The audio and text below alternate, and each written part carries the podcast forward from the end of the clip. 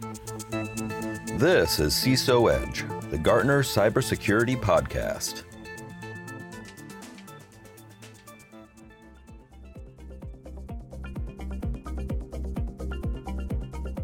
Good day, everyone, and welcome to the latest edition of the Gartner CISO Edge podcast. We've titled this episode Stop Phishing Your Workforce. Uh, this podcast is dropping right as CISOs globally are gearing up to launch their Cybersecurity Awareness Month efforts. So it's just in time because it's not too late if you start today to avoid something that we're going to argue rather lethally undermines your objective of driving secure behavior.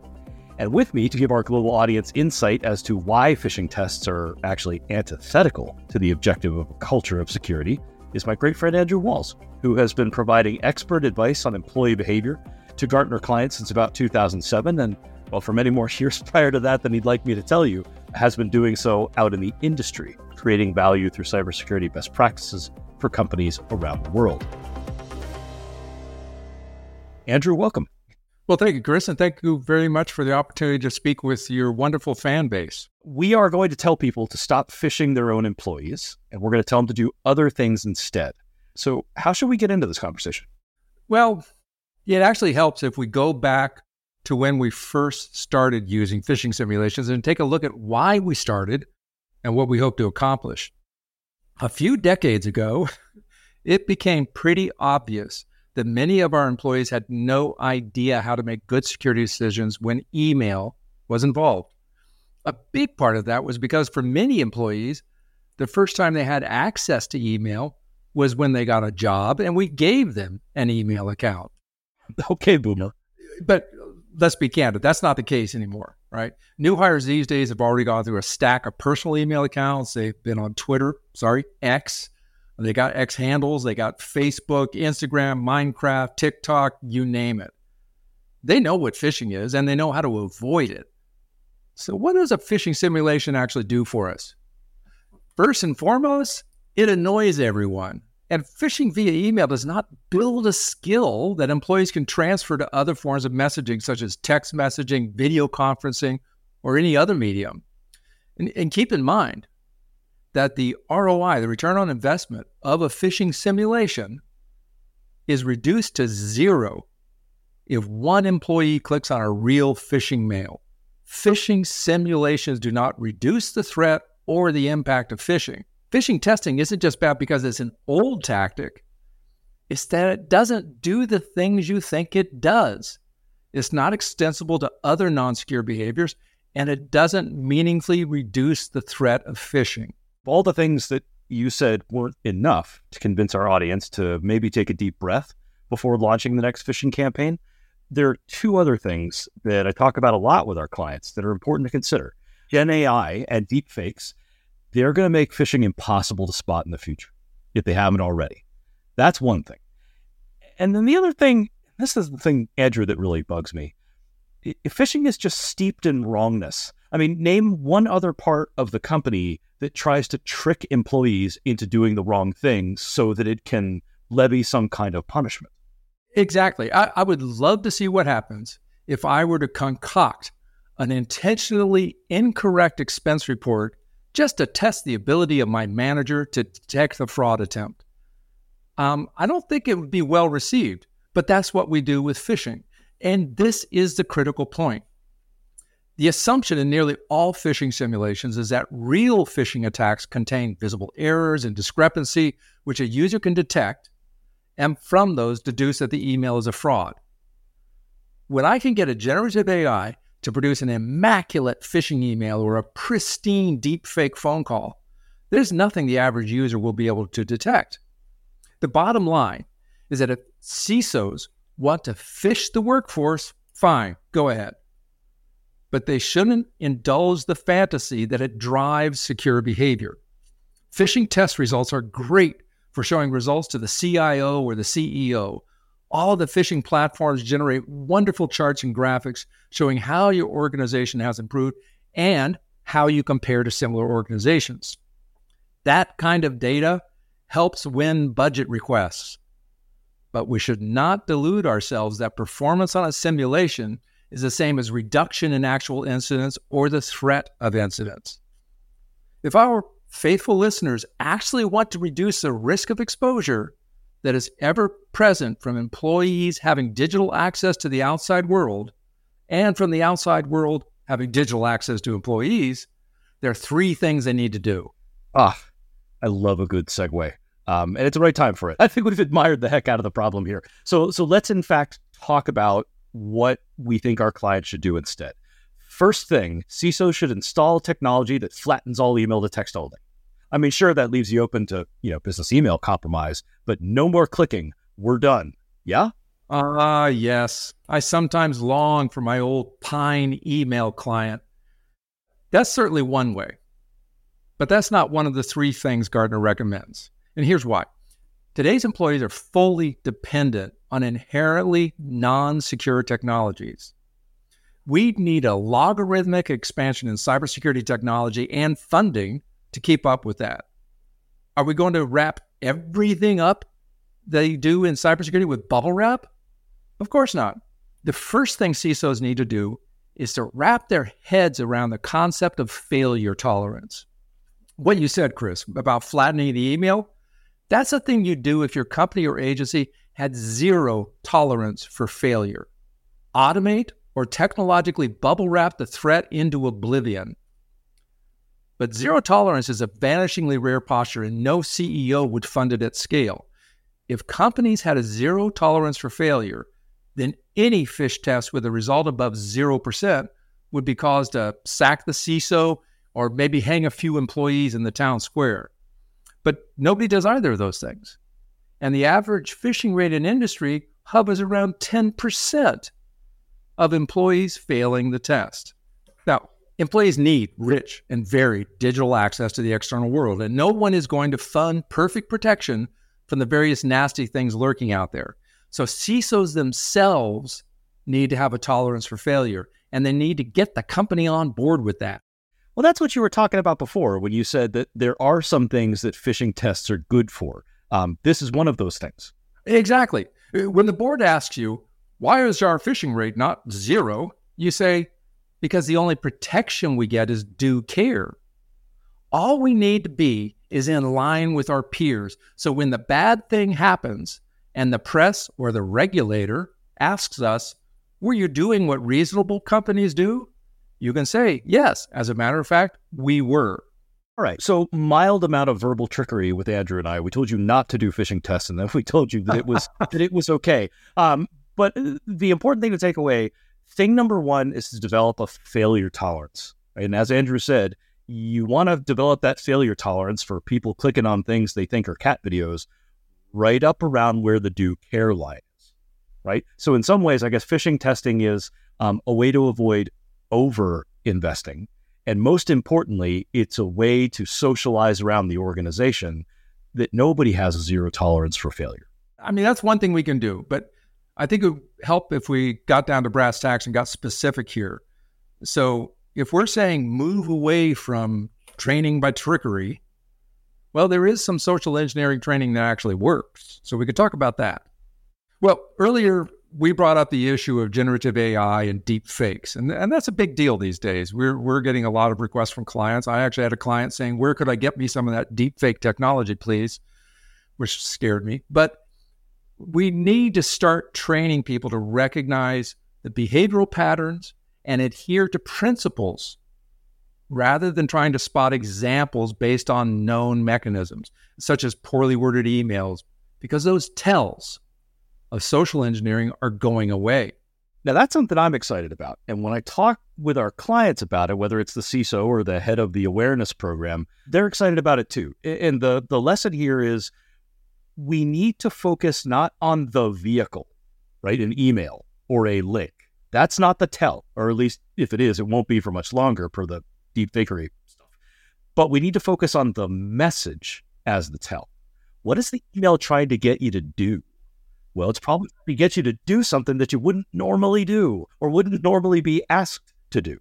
Exactly. And this case, for all of you uh, media studies people, this is where Marshall McLuhan got it wrong. It is not the medium, it's the message.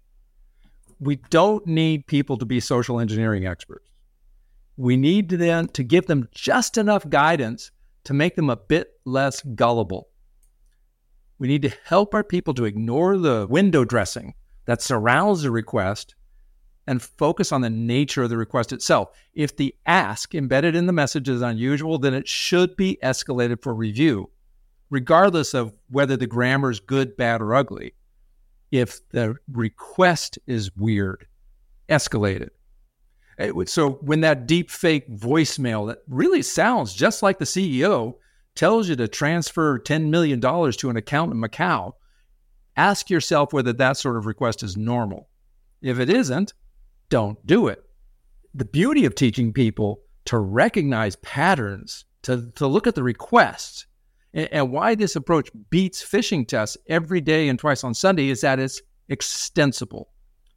Whether it's a phone call, an email, somebody grabbing you in the coffee shop, you know, if you get asked these things, something is, is if you'll forgive the word, fishy. Look for the pattern, look for the actual request. Now, look, when you say it like that, that sounds really obvious, right? So, in theory, this is something we could have always been doing, right? Because the message has, well, the message has always been the thing. What's hard about pivoting over to this kind of training? So, what do our uh, what do our faithful listeners need to watch out for? Well, right off the bat, it's important to recognize that training people to, to deduce the actual request, regardless of the medium, is a whole lot harder than asking them to report an email because the sender misspelled the name of the company. This is similar to those old word, word math problems that many of us hated back in school. You know, if a boat left port at 10 o'clock, traveling at 10 kilometers per hour, and three hours later you jumped off and swam back to the port at one kilometer per hour, you know, uh, when would you drown? All right. Just I just broke out in hives. Exactly. That's that's a hard problem because you have to deduce the actual request that's embedded in it. It takes thinking. It forces you to stop, get out a piece of paper and a pencil and scribble on it and go 10 o'clock, 10 kilometers per hour, blah, blah, blah, and figure it out. Okay, that's what we need to train our people to do. This is about acumen and analysis. And it's much more akin to, say, the financial disclosure bribery, corruption, sexual harassment training that we all receive every year. All of those training programs help us recognize the pattern of action rather than just the distractions surrounding the actions. If you think about this, this is very similar to how magic works. A magician is performing a simple task, but they use distraction so that you don't see the simple task they are performing and it all looks like magic. Well, security needs to take that same approach and help our people figure out what's the distraction. This is about acumen and analysis, much more akin to uh, the financial disclosure, bribery, corruption, sexual harassment training we all receive every year. All of those training programs help us recognize the pattern of action rather than focus on the distractions surrounding the actions. Security needs to take the exact same approach.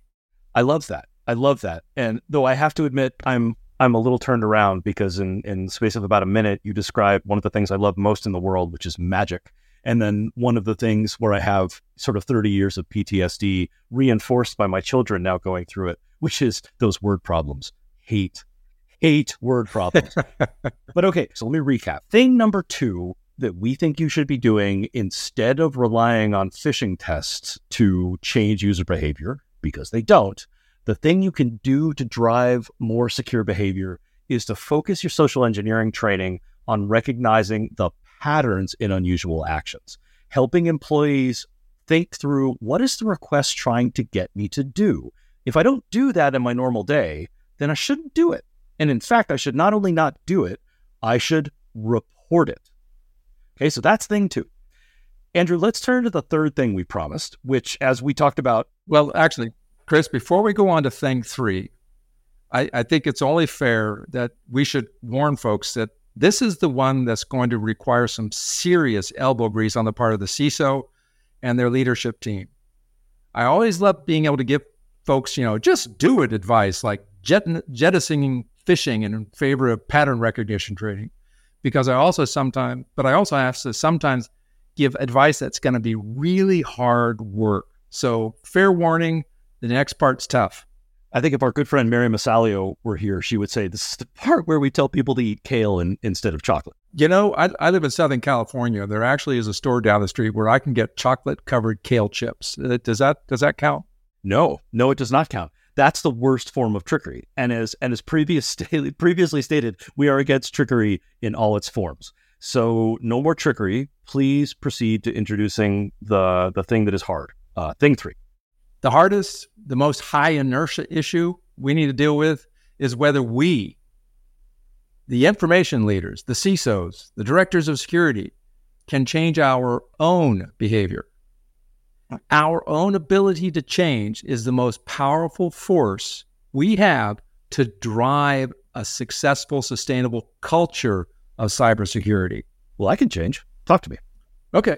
We all know the old pattern of security being surprised when the business launches some product or application which they totally forgot to mention to the security department before they launched it.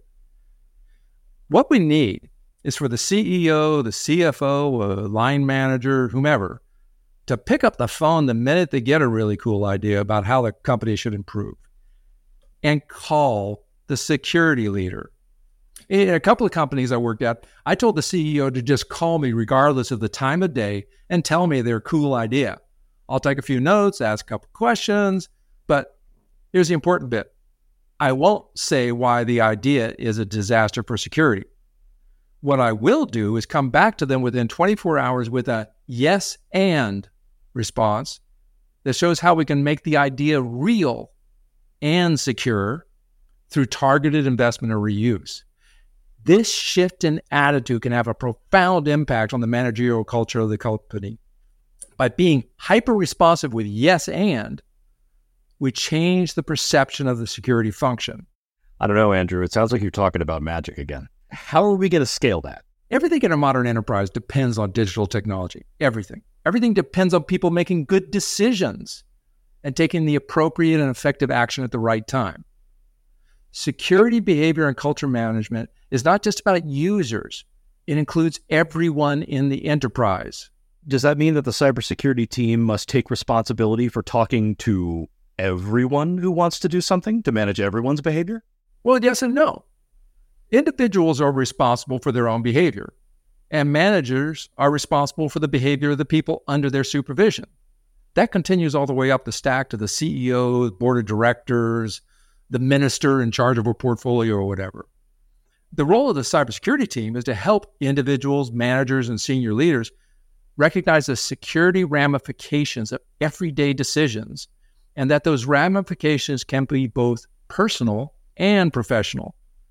When people make bad security choices, they are putting themselves, their colleagues, the enterprise, and their community at risk. All right, so this is another one of those cases where we have seen the enemy and they are us.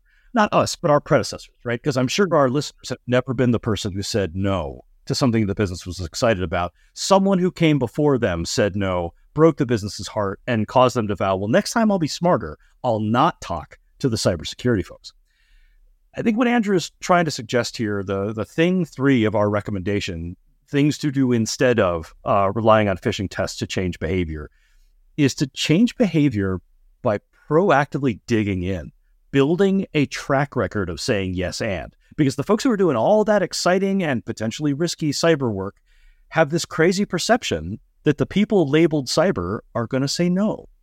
And that causes them to go forward without us.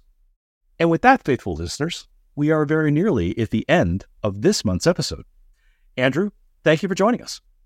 Chris, it's always a delight to speak with you. From myself, from Andrew, from all of our colleagues at Gartner, uh, best wishes to you and your teams for a productive and behavior changing Cybersecurity Awareness Month. Just remember, as you lay out that awareness buffet for the workforce, hold the fish.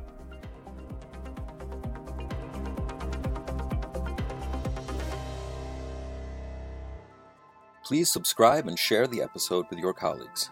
Thank you for listening. Gartner podcasts are a production of Gartner, the world's leading research and advisory company, equipping executives across the enterprise with indispensable insight, advice, and tools to achieve their mission critical priorities. You can learn more at Gartner.com. All content in Gartner podcasts is owned by Gartner and cannot be repurposed or reproduced without Gartner's consent. Gartner is an impartial, independent analyst of business and technology. This content should not be construed as a Gartner endorsement of any enterprise's product or services. All content provided by other speakers is expressly the views of those speakers and their organizations.